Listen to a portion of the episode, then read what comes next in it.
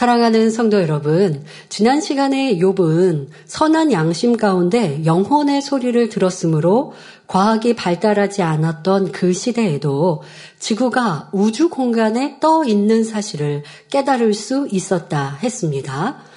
그런데 비가 내리는 현상에 대해서는 빽빽한 구름 안에 물이 담겨 있는데 그 물을 싸고 있는 구름이 찢어지지 않는 것이 신기하다며 자기 생각 속에서 엉뚱하게 설명하는 것을 볼 수 있었지요. 이처럼 욥은 영혼의 소리를 들을 수 있는 선한 마음도 있었지만 아직 온전치 않은 육의 사람이었기 때문에 만물을 볼 때 자신의 생각 속에 잘못 판단하는 일들이 있었습니다. 무엇보다 하나님에 대해서 단단히 오해하고 있습니다.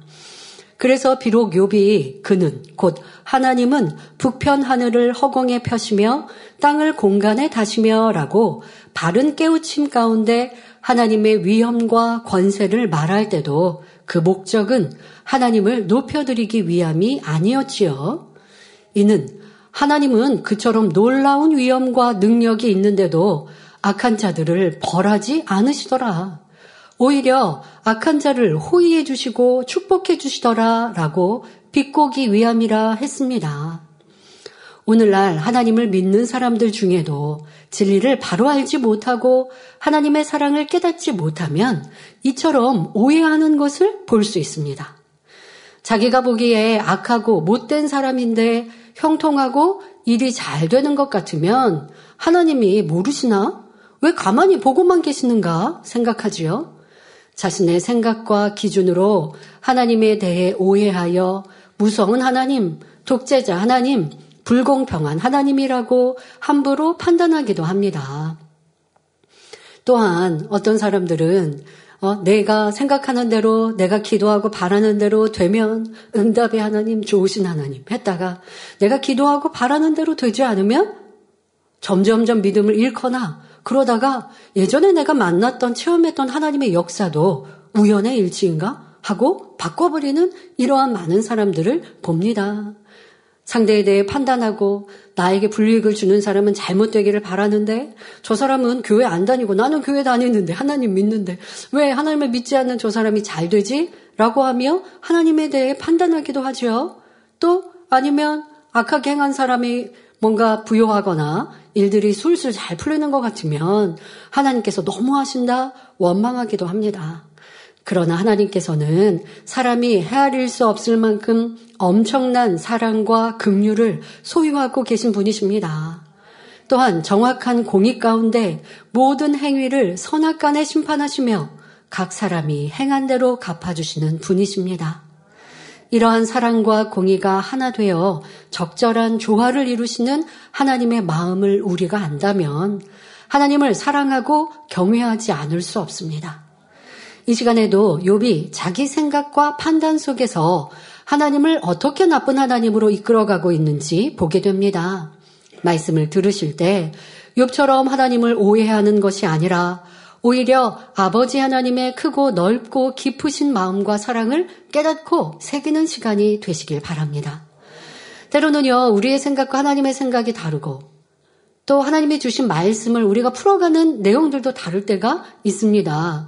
내가 이렇게 될 거야. 또 하나님의 말씀이 이렇게 진행될 거야 라고 바랬는데 그렇게 되지 않았을 때 하나님이 신실하신 분이 아닌 것처럼 오해하는 경우도 있게 되죠. 또 내가 생각해놓고 내가 그려놓은 그림, 이런 그림대로 하나님이 이루어주시지 않으면 하나님에 대해 오해하고 판단하고 원망하는 일도 봅니다. 자, 그러나 신실한 의인, 신실히 하나님을 믿는 사람은 내 생각이 맞든 맞지 않든 내가 이렇게 되기를 내가 왼쪽으로 가려고 기도하고 그것이 하나님의 뜻이라고 알고 갔는데 하나님이 그렇게 이루지 않으실 때에 하나님을 원망하는 것이 아니라 하나님의 뜻이 무엇인가를 찾아가고 그 안에 합력하여 선을 이루신 하나님을 믿어드리죠. 욥은 지금 그리하지 않고 있죠. 더더욱 자기를 대상으로 해서 자기를 중심으로 해서 하나님께서 나에게 이렇게 의로운 자를 보호하지 않으신다라고 원망하며 나쁜 하나님으로 판단하는데요. 우리 삶 속에 이런 일들이 꽤 많이 있다는 것을 알아서 고쳐야 하고, 절대적인 하나님, 항상 그곳에 계신 아버지 하나님, 천지만물의 주인이시며 내 삶을 다 보고 알고 계신 하나님, 그 하나님을 온전히 믿어드리는 의인이 되시기를 바랍니다. 본문을 보면 욥기 26장 9절에 그는 자기의 보좌 앞을 가리우시고 자기 구름으로 그 위에 펴시며 말합니다. 오늘날 많은 사람들이 마치 하나님께서 사람과의 사이에 먼저 담을 만들어 사람이 하나님을 볼 수도 없고 만날 수도 없게 하신 것처럼 오해를 하고 있습니다. 지금 욥도 하나님이 스스로 보좌 앞을 구름으로 가려서 인간과 담을 만드셨다고 오해하고 있습니다. 욥은 하나님을 만나 자신의 억울함을 호소하고 싶은데 아무리 하나님을 만나려고 해도 뜻대로 되지 않으니 이는 결국 하나님 편에서 담을 만들었기 때문이라고 주장하는 것입니다. 그러나 결코 그렇지 않음을 우리는 알아야 합니다. 그러면 하나님과 사람 사이에 어떻게 담이 생겨난 것일까요? 하나님께서는 첫사람 아담을 창조하시고 짐승, 새, 고기 등 모든 생물을 지배하고 다스릴 수 있는 만물의 영장으로 세워주셨습니다. 아담을 위해 아름다운 에덴 동산을 창설하시고 그곳에서 아담과 동행하시며 선과 진리의 지식들을 가르쳐 주셨지요. 뿐만 아니라 하나님께서는 무조건 순종하도록 지음받은 천사와는 달리 사람에게는 자신의 의지에 따라 순종할 수도 있고 순종하지 않을 수도 있는 자유의지를 주셨습니다. 그 이유는 로봇처럼 기계적으로 복종하는 존재가 아니라 이성과 감정을 가지고 마음 중심에서 즐거이 순종하는 참 자녀를 얻기 원하셨기 때문입니다. 그리고 에덴 동산에 있는 각종 나무의 과일은 임의로 먹되 선악과는 먹지 말라고 명하시며 만일 선악과를 먹으면 정령 죽게 된다고 알려주셨습니다. 아담은 자유의지가 있었기 때문에 이 말씀에 순종할 수도 있고 불순종할 수도 있었습니다. 하나님께서는 우리 사람을 사랑하시기 때문에 자유의지를 주신 것임을 알아야 합니다. 자유의지가 없으면 어떤 것도 내 맘대로 할 수 없고 오로지 명령대로만 움직여야 하니 얼마나 불편한 삶이 되겠습니까? 만일 사람에게 자유의지를 주시지 않고 선악과를 따먹지 말라고 명하신다면 절대 주권을 행사하시는 독재자 같은 하나님이 되시는 것입니다. 오랜 세월이 흘러 아담과 하와는 자유의지 가운데 하나님 말씀에 불순종하여 선악과를 먹는 죄를 짓고 말았습니다. 이로 인해 아담과 하와는 아름답고 풍요로우며 근심이나 고통 없이 영원히 살 수 있는 에덴 동산에서 쫓겨나게 되었지요. 더 이상 하나님과 동행할 수 없는 존재가 된 것입니다. 요한일서 1장 5절에 하나님은 빛이시라 그에게는 어두움이 조금도 없으시니라 하신 대로 하나님은 빛이십니다. 어두움이 빛과 함께할 수 없는 것처럼 죄인은 빛이신 하나님을 보면 죽을 수밖에 없습니다. 자, 그러니 하나님과 사람 사이에 누가 먼저 담을 만든 것입니까? 바로 사람 편에서 죄의 담을 만들어 하나님을 볼 수 없게 된 것이지 하나님 편에서 담을 만드신 것이 아닙니다. 그러므로 이사야 59장 1절 2절에 여호와의 손이 짧아 구원치 못하심도 아니요 귀가 둔하여 듣지 못하심도 아니라 오직 너희 죄악이 너희와 너희 하나님 사이를 내었고 너희 죄가 그 얼굴을 가리워서 너희를 듣지 않으시게 함이니 말씀하시는 것입니다. 그런데 성경에는 하나님과 어떤 담도 없이 친밀한 관계를 이룬 의인들이 나옵니다. 바로 마태복음 5장 8절에 마음이 청결한 자는 복이 있나니 저희가 하나님을 볼 것이며 하신 말씀을 이룬 분들이지요. 대표적인 예로 마음이 너무나 선하고 깨끗했던 에녹 선지자는 이 땅에서 300년 동안 하나님과 동행하다가 365세의 산채로 하늘로 들림받았습니다. 또 모세 선지자는 하나님과 대면하여 하나님의 형상을 보았으며 친히 음성을 들었습니다. 그런데 모세 선지자도 온전해지기 전까지는 하나님을 뵐 수 없었습니다. 출애굽기 33장 18절에 모세가 가로되 원컨대 주의 영광을 내게 보이소서 하며 하나님 뵙기를 청하자. 하나님께서는 출애굽기 33장 20절에 내가 내 얼굴을 보지 못하리니 나를 보고 살 자가 없음이니라 말씀하셨습니다. 모세 선지자는 광야에서 40년을 지내며 수백만 명의 백성을 인도하면서 점점 아버지 하나님의 마음을 깊이 깨달아 온전히 닮아갔습니다. 그리하여 민수기 12장 8절에 하나님께서는 그와는 바로 모세와는 내가 대면하여 명백히 말하고 은밀한 말로 아니하며 그는 또 여호와의 형상을 보겠거늘 말씀하신 대로 당시 모세는 이 땅에서 온유함이 가장 승했고 온 집에 충성하는 사람이라 인정받을 만큼 온전한 사람이 되었기에 비로소 하나님과 대면하여 명백히 말할 수 있고 또 하나님의 형상을 뵐 수 있었던 것입니다. 여러분, 이런 말씀 들으면 우리 마음이 뜨겁고 사모되어야 합니다. 아, 나도 이렇게 변화되어 빛 가운데 거하고 하나님 원하시는 성결함으로 이루면 아버지 하나님과 점점점 가까워지는구나. 그리하여 구하는 대로 응답받으면 물론이며 아버지의 마음도 느끼고 알아서 아버지의 일들을 마음껏 이룰 수 있는 이런 영적 장소가 될 수 있구나. 자, 이런 소망이 여러분들에게도 가득하시길 바랍니다. 자, 구약시대의 모세 선지자뿐 아니었습니다. 신약시대의 스데반 집사는 복음을 전하는 자신을 향해 돌을 던지는 사람들을 위해서도 중보의 기도를 올릴 만큼 마음에 죄가 없는 청결한 사람이었습니다. 그러니 하나님의 영광과 하나님 보좌 우편에 서신 주님을 뵐 수 있었습니다. 우리도 청결한 마음을 이루는 만큼 이러한 축복을 받을 수 있습니다. 그런데 마음이 청결하여 하나님을 본다는 것은 단순히 하나님 형상을 본다는 의미만은 아닙니다. 우리가 마음의 더러움을 벗어버리고 청결한 마음을 이룬 만큼 기도하면 응답받고 마음의 소원을 이룰 수 있다는 것이지요. 또 각종 성령의 은사들을 받아 하나님의 살아계심과 도우심을 체험하는 모든 분야가 바로 하나님을 볼 수 있는 축복에 해당되는 것입니다. 하나님께서는 우리에게 이러한 축복을 주시기 위하여 즉 사람과 하나님 사이에 막힌 담을 헐어주시기 위해 독생자 예수님을 화목제물로 이 땅에 보내주셨습니다. 예수님께서 우리의 모든 죄를 대신 지고 십자가에 달려 죽으심으로 하나님과 우리 인생들 사이에 막힌 죄의 담을 헐어주신 것입니다.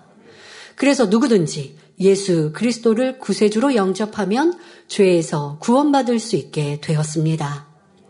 사람이 죄를 지어 하나님과 담을 만들었는데 사랑의 하나님께서는 그 담을 헐기 위해 모든 것을 미리 계획하며 이루어 주셨다는 사실입니다. 예수님을 사람의 형상으로 이 땅에 보내셨고 하나님의 능력을 보이시며 믿을 수 있게 하셨으며 결국 죽음에 내어주셔서 우리와 하나님 사이의 담을 헐어 주셨지요. 이를 믿는 우리가 이제 해야 할 일이 있습니다. 우리가 하나님을 직접 대면할 날은 인간 경작이 마치고 주님의 신부로서 신랑 되신 주님을 맞이할 날입니다. 그때까지 하나님을 뵙기에 부족함이 없는 빛의 사람으로 변화되는 것입니다. 창세기 6장 3절에 여호와께서 가라사대 나의 신이 영원히 사람과 함께하지 아니하리니 이는 그들이 육체가 됨이라 말씀하셨습니다. 사람이 죄로 인해 육체의 사람이 되어 하나님을 뵐 수 없기 때문에 하나님께서는 경작을 통하여 다시 하나님을 닮은 빛의 자녀들로 영의 사람들로 이끌고 계십니다. 즉 하나님을 배울 수 있는 참 자녀들로 만들어주시기 위해 인간 경작이 필요한 것이지요. 이런 하나님의 마음과 사랑을 깨달은 우리는 이제 힘써 성결한 자녀로 변화되어야겠습니다. 이처럼 사람이 죄의 담으로 인해 하나님을 배울 수 없는 것인데 욥은 자기 생각과 판단 속에 하나님이 일부러 보호자를 가리셨다면서 모든 것을 하나님의 주권으로 돌려버리는 것을 볼 수 있습니다. 이어지는 말씀도 마찬가지입니다. 욥기 26장 10절에 수면의 경계를 그으셨으되 빛과 어두움의 지경까지 한정을 세우셨느니라 했습니다. 여기서 수면의 경계란 수평선을 의미하며 빛과 어두움은 낮과 밤을 의미합니다. 수평선은 낮과 밤의 변화와 밀접한 관계가 있지요. 낮과 밤은 지구의 자전과 공전 운동으로 만들어지는데 낮은 태양이 지평선 또는 수평선 위에 나와 있는 시간을 가리킵니다. 그리고 태양이 수평선 또는 지평선 너머로 질 때 밤이 되지요. 욥은 이러한 현상에 대해 하나님께서 수면의 경계를 그으시고 빛과 어두움의 지경까지 한정을 세우셨다고 설명하고 있습니다. 욥의 설명대로 하나님께서는 창조주로서 어떤 선의 경계를 지으셨습니다. 사람이 할 수 없는 것을 다 지으시며 경계를 지으셨지요. 사람을 위하여 낮과 밤을 두시고 수면의 경계와 구름과 비, 동서남북의 위치를 정하셨습니다. 만일 낮과 밤의 주기가 없다면 사람을 비롯하여 모든 생물들이 어떻게 쉼을 얻고 또 어떻게 생육하고 번성할 수 있겠습니까? 또 동서남북 위치가 정해지지 않았다면 우리가 어떻게 길의 방향을 알 수 있겠는지요? 과학이 발달되기 전 사람들은 하늘에서 북극칠성을 찾고 이를 기준으로 하면 동서남북 방향을 대략적으로 알 수 있었습니다. 북두칠성은 항로를 찾거나 위치를 파악하는 데 도움이 되었지요. 또 나침판이 발명되면서 남쪽과 북쪽을 분별하는 것이 쉬워지니 동쪽과 서쪽은 자동으로 알 수 있게 되었습니다. 나침판은 항해, 탐험, 지도 작성, 건축 등 다양한 분야에서 사용되었습니다. 그리하여 인류는 길의 향방을 알게 되어 땅끝까지 퍼져나가므로 세계를 이룰 수 있었던 것입니다. 이 모든 것은 창조주 하나님께서 필요에 따라 지으시고 정하신 것이며 바로 우리 사람을 위하여 이루셨지요. 그런데 욥은 이 모든 것을 하나님이 원하시는 대로 독재자처럼 일방적으로 정하셨다는 의미로 말하고 있습니다. 그렇다면 욥은 왜 이처럼 독재자 하나님으로 몰아가고 있는 것일까요? 앞에서 욥은 하나님이 악한 자를 축복하시고 의인은 멸시하며 저주하신다고 악담했습니다. 왜냐하면 욥은 자기처럼 의로운 사람이 이렇게 순간에 남김없이 망한 것은 도저히 우연의 일치라고 생각할 수가 없었기 때문입니다. 위대한 능력을 갖고 계시는 하나님만이 이렇게 만들 수 있다고 생각했기에 감정이 나서 하나님 탓으로 돌리고 있는 장면입니다. 또 친구들까지 욥에게 하나님은 좋으신 분이고 욥 내가 악하다고 계속 질타해왔기 때문에 더욱 감정이 복받쳐서 계속해서 하나님 핑계를 대는 것이지요. 성도 여러분, 하나님은 결코 독재자가 아니며 선 속에서 자유의지를 주시고 항상 선 속에서 주권을 행사하시는 분입니다. 그러니 하나님의 주권은 각 사람의 자유의지 속에 맡겨 합력하여 이루어 나가는 것임을 알아야 합니다. 만일 하나님께서 절대 주권을 통해 강제적으로 행사하시는 분이라면 인간 경작할 필요 없이 이 세상 모든 영혼들을 무조건 구원해버리면 되지 않겠습니까? 아니면 하나님 보시기에 예쁜 사람들만 골라서 구원시키고 미운 사람들은 멸망의 길로 가게 만들어버릴 수도 있지요. 그러나 하나님께서는 우리에게 자유의지를 주셨고 각 사람은 자유의지 속에 하나님을 믿으면 구원을 받고 믿지 않으면 멸망의 길로 가는 것입니다. 하나님께서는 전지전능하시지만 또한 공의로우시기 때문에 법을 어기면서까지 절대 주권을 행사하지 않으며 모든 것을 영계의 법칙에 따라 하십니다. 그러므로 인간 구원의 길도 영계의 법칙에 따라 만세전에 예비하셨습니다. 영계의 법칙에 의하면 죄의 삭은 사망입니다. 반대로 누구든지 죄를 짓지 않으면 결코 사망에 이를 수 없는데 원수마귀는 아무런 죄도 흠도 없는 예수님을 십자가에 못 박았습니다. 이로써 원수마귀 사단은 영계의 법을 어겼고 그 대가를 지불해야 했습니다. 곧 예수님을 구세주로 영접하여 그 이름을 믿는 자는 누구든지 하나님의 자녀로 내줄 수밖에 없게 된 것입니다. 이처럼 하나님께서 주권을 행사하실 때는 강제가 아니라 반드시 진리와 선을 쫓아 행하십니다. 하나님 자신이 진리 자체이신데 어찌 스스로 진리를 어기면서 행하시겠습니까? 하나님께서는 인간 경작을 위해 천지 만물을 창조하셨는데 이는 먼저는 우리 사람을 위한 것이고 또 하나님을 위한 것이기도 합니다. 비유를 들어 흔히 부모님들은 자녀들에게 열심히 공부해라, 운동도 해라, 책도 많이 읽어라 권면하면서 다 너 잘 되라고 하는 말이다. 공부 잘하면 네가 잘 되는 거지. 엄마, 아빠, 나 주는 거 아니잖니? 말하는 것을 볼 수 있습니다. 그러면서 자녀를 뒷바라지하기 위해 열심히 돈을 벌고 온갖 수고와 희생을 하지요. 그런데 자녀가 잘 되면 먼저는 자녀 자신이 그 혜택을 누리지만 부모님 또한 자녀로 인해 영광을 받으며 보람과 만족을 느끼게 마련입니다. 이와 마찬가지로 하나님께서 천지 만물을 창조하시고 사람을 이 땅에 경작하시는 것은 바로 우리 인생들을 위함입니다. 이와 동시에 하나님께서 경작의 열매인 참 자녀를 통해 영광 받으시기 위함이므로 하나님 자신을 위한 것이기도 하지요. 결국 서로를 위한 것이니 합력해서 선을 이루는 것입니다. 성도 여러분, 우리 하나님은 독재자도 이기주의자도 아니시며 오직 사랑과 선의 하나님이심을 알아야 합니다. 또한 우리가 하나님의 사랑을 이해하려면, 그러니까 여러분들이 선과 사랑의 하나님이다 라고 고백하고 기도하시면서 그러니까 저 문제 해결해 주세요. 그러니까 저 치료해 주세요. 자, 그러면 선의 하나님, 사랑의 하나님이시라고요. 여러분들이 선의 하나님, 사랑의 하나님이라 부르고 그 하나님의 그 혜택을 누리시려면 지금 말씀하고 계신 것처럼 공의 가운데 하나님의 주권이 역사되는 거예요. 그러니까 그 공의는 뭐예요? 내가 선과 빛 가운데, 진리 가운데 살아가면서 하나님, 하나님은 선 자체이시고 빛 자체이시죠. 저도 선 가운데, 진리 가운데, 빛 가운데 살아가고 있으니 응답해 주세요. 이게 여러분들이 기도하는 내용이어야 되고 그래야 응답받는 것이고 그래야 하나님의 역사를 따르는 거예요. 그렇게 해야 하나님께서 움직이신다니까요.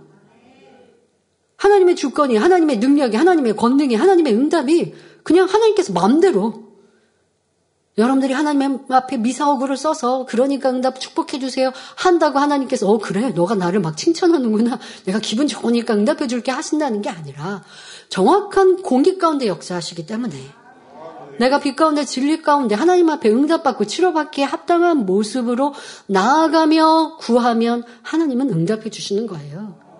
그게 선 자체이시고 사랑 자체이신 하나님이신 것이죠. 내 문제를 해결하시면 선의 하나님, 아니면 선의 하나님이 아니시다. 이거는 지금 욥이 지금 이렇게 판단하고 하나님을 모르는 것이고 우리는 정확한 하나님의 공의에 대해서도 알아야 합니다. 그리고 그 공의 가운데 역사하고 계시는 하나님의 주권, 하나님의 선과 사랑도 여러분들이 알아가는 만큼 아버지의 마음을 알고 닮아간다 할 수 있는 것이죠. 우리가 하나님의 사랑을 이해하려면 무엇을 받는 것보다 주는 기쁨이 더 크다는 것을 중심에서 느껴야 합니다. 우리 하나님께서 이러한 사랑을 우리에게 주셨기 때문이지요. 하나님께서는 우리를 죄에서 구원하시기 위해 독생자 예수님을 이 땅에 보내주셨고 예수님께서는 십자가에 못 박혀 피 흘려 죽으심으로 화목제물이 되어주셨습니다. 여러분은 죄인들을 위해 아들을 내어주신 하나님의 사랑, 죄인을 대신하여 자기 몸을 참혹하게 희생하신 주님의 사랑이 얼마나 이해되십니까?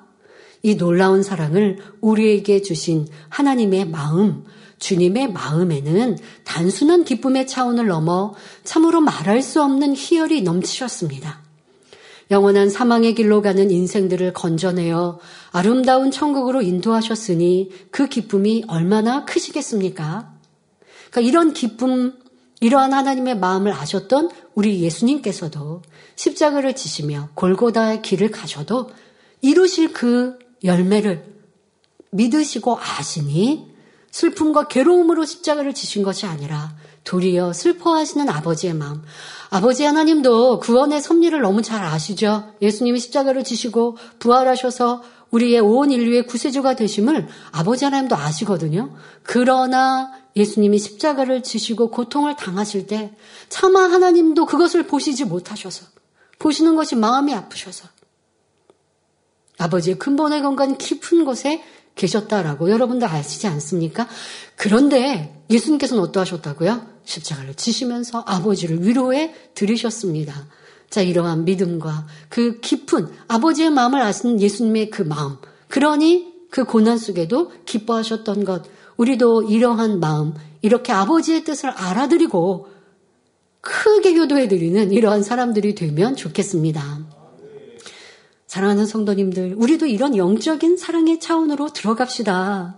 사도 바울이 사도행전 20장 35절에 범사에 너희에게 모본을 보였노니 곧 이같이 수고하여 약한 사람들을 돕고 또 주 예수의 친히 말씀하신 바 주는 것이 받는 것보다 복이 있다 하심을 기억하여야 할지니라 말씀한 대로 받는 것보다 주는 것이 기쁘고 남을 위해 희생할 때 느껴지는 희열을 맛볼 수 있어야 합니다. 내가 희생함으로 상대가 생명을 얻을 수 있다면, 내가 기도함으로 상대가 능력을 받아 하나님의 일을 많이 할 수 있다면 그 자체로 내 마음에 기쁨이 넘쳐야 하지요. 상대의 유익을 구해주고 시기 질투하지 않으며 진리와 함께 기뻐하는 마음, 바로 이러한 마음이 하나님께서 원하시는 영적인 사랑입니다. 우리가 이처럼 아름다운 사랑의 차원에 들어갈수록 하나님의 사랑을 깨우치며 그분의 마음을 알 수 있게 되는 것입니다. 아무리 악한 사람들도 누군가 좋은 것을 주면 기뻐하며 감사해야 합니다. 그런데 그들에게 계속 주다가 어느 순간 주는 것을 멈추면 이내 서운해하며 이전에 받았던 은혜마저 잊어버리고 악으로 나오지요. 그런데 선한 사람들은 받는 것보다 주는 것을 기뻐할 뿐 아니라 누군가 나에게 주던 것을 어느 날 끊어버린다 해도 이전에 받았던 은혜를 결코 잊지 않으며 그 마음이 변치 않습니다. 아니, 내가 받아야 될 거 받은 거 아니고 거저 받았는데 그것이 끊어졌다 하여 서운할 게 뭐가 있을까요? 이해할 수 없는 마음인데, 그런데 악한 사람은 도리어 악을 바라죠. 내가 받지 않을 거 받았으면 이제까지 주신 것에 감사하고 이제 더 은혜를 갚아야 하는데 우리 인생들의 마음이 그렇지 않습니다. 그런데 우리는 이런 악한 마음이 아니라 감사할 수 있는 마음, 은혜를 기억하고 보답하는 마음이 되어야겠습니다. 나를 사랑하고 나에게 잘해주는 사람을 사랑하는 것은 하나님을 믿지 않는 사람들이나 악한 사람들도 할 수 있습니다. 하나님께서 우리에게 원하시는 선은 악으로 나오는 상대를 위해 생명까지 줄 수 있는 차원입니다. 예를 들어 하나님의 말씀을 거역하고 번번이 불순종하는 이스라엘 백성을 위해 자신의 생명을 담보로 하나님께 간절히 구했던 모세 선지자, 자신을 핍박하고 회방하는 사람들을 위해서 자신이 구원받지 못할지언정 그들은 구원받기를 진심으로 바랬던 사도 바울이 바로 이러한 선의 차원에 이르렀지요. 저와 여러분도 이처럼 아름다운 사랑의 단계, 깊은 선의 차원에 꼭 들어감으로 하나님의 마음을 알아들이는 참 자녀의 열매가 되어야 하겠습니다. 지금 욥은 자기 판단과 감정 속에 친구들에게 나쁜 하나님으로 부각시켜 나갔습니다. 그러니까 하나님이 이런 마음을 모르니까 연단을 받으니 힘들다, 괴롭다, 자신만 보면서 하나님을 이렇게 오해하고 있지요. 자, 이렇게 감정이 지나치면 오해와 죄를 낳게 됩니다. 또한 자기 생각 속에 판단하는 것 때문에 상대를 바로 보지 못하는 결과를 낳습니다. 자기가 거짓말하면 남도 거짓말하는 것처럼 생각하고 자기가 속이는 사람이니 남도 속이는 사람으로 보게 되지요. 그러나 내가 악하다고 해서 모든 사람이 악한 것은 아닙니다. 10사람 중에 9사람이 거짓말한다고 해도 그 중에 한 사람은 정직할 수도 있는 것입니다. 각 사람의 중심은 하나님만이 알고 판단하실 수 있음을 항상 명심해야 합니다. 무엇보다 악한 감정을 버리지 않으면 원수마귀 사단이 비진리의 생각과 마음을 주관하여 원수맺게, 그 사람과 상대와 원수맺게 할 뿐 아니라 더 나아가 하나님을 대적하게 만들며 세상의 어두움과 짝해 나가도록 만듭니다.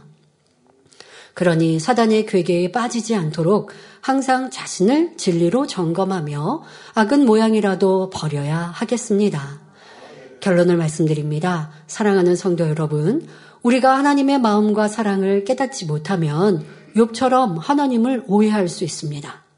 하나님께서 우리 사람을 지으시고 이 땅에 경작하시는 이유는 아버지의 사랑과 마음을 알아들이는 참 자녀, 진정으로 마음을 주고받을 수 있는 참 자녀를 얻기 위함입니다.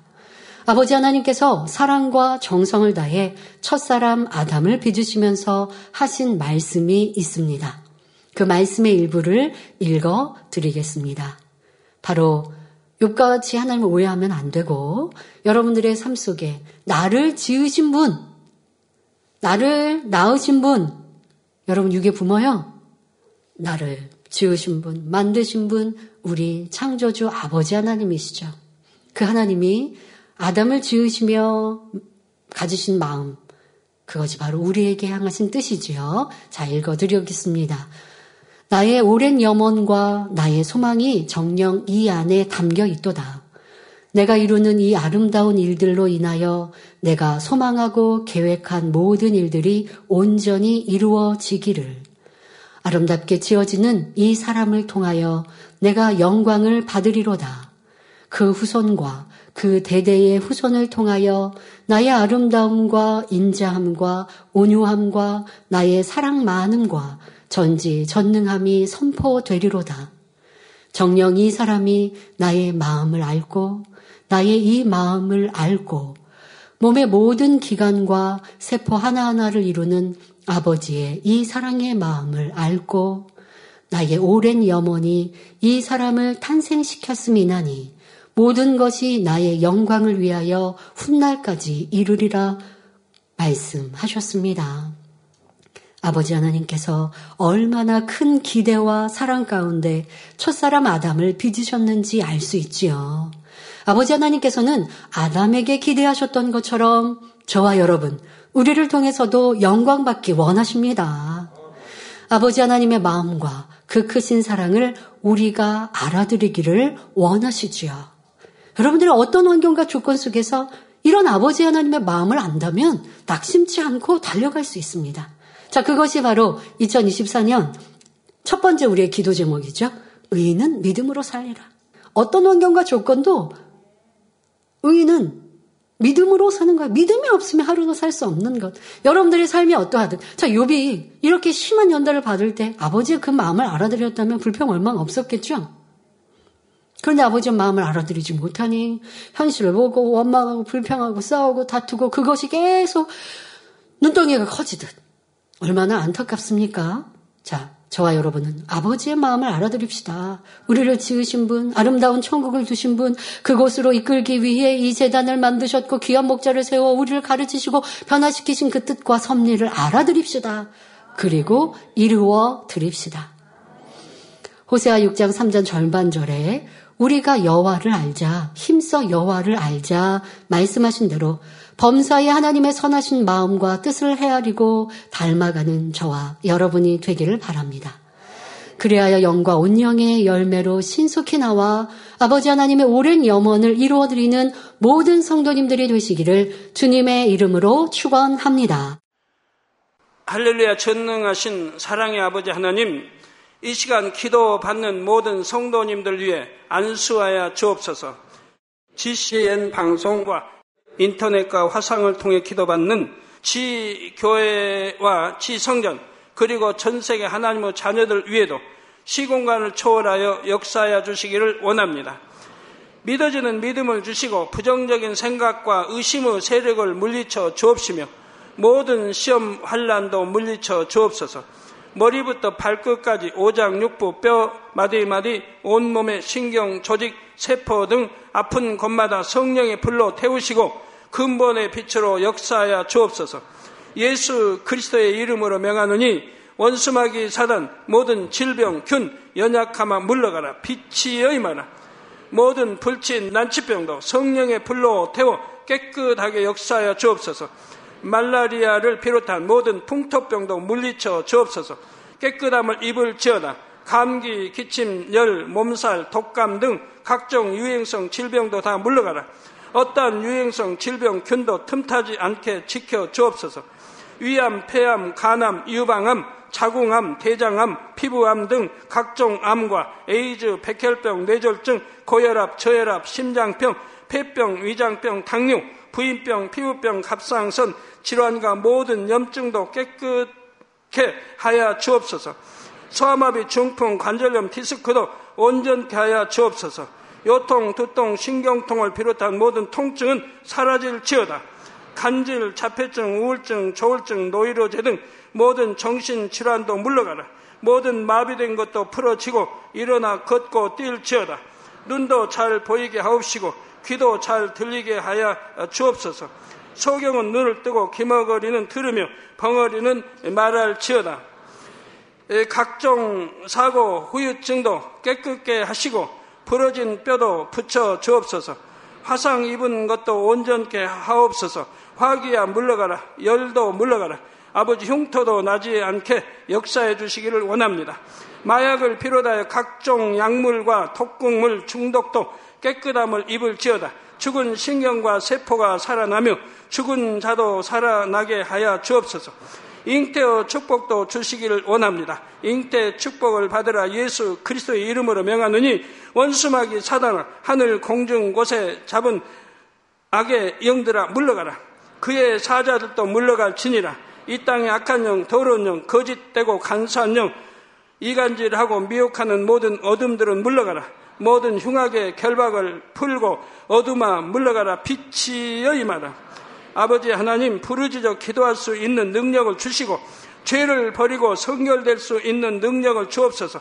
영혼이 잘됨같이 범사에 잘되게 하시고 가정의 복음화도 이루어 주시기를 원합니다. 한 주간도 모든 사고와 재앙으로부터 지켜주시고 불통이 없는 형통한 삶을 살 수 있도록 축복해 주옵소서.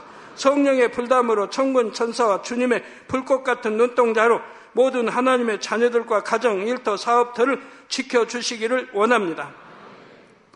학생들에게 지와 명철을 더하시고 공부도 할 수 있는 뜨거운 마음과 열정도 더하여 주옵소서. 마음과 생각을 세상에 빼앗기지 않도록 지키시고 하나님을 뜨겁게 사랑하는 학생들로 축복하여 주옵소서.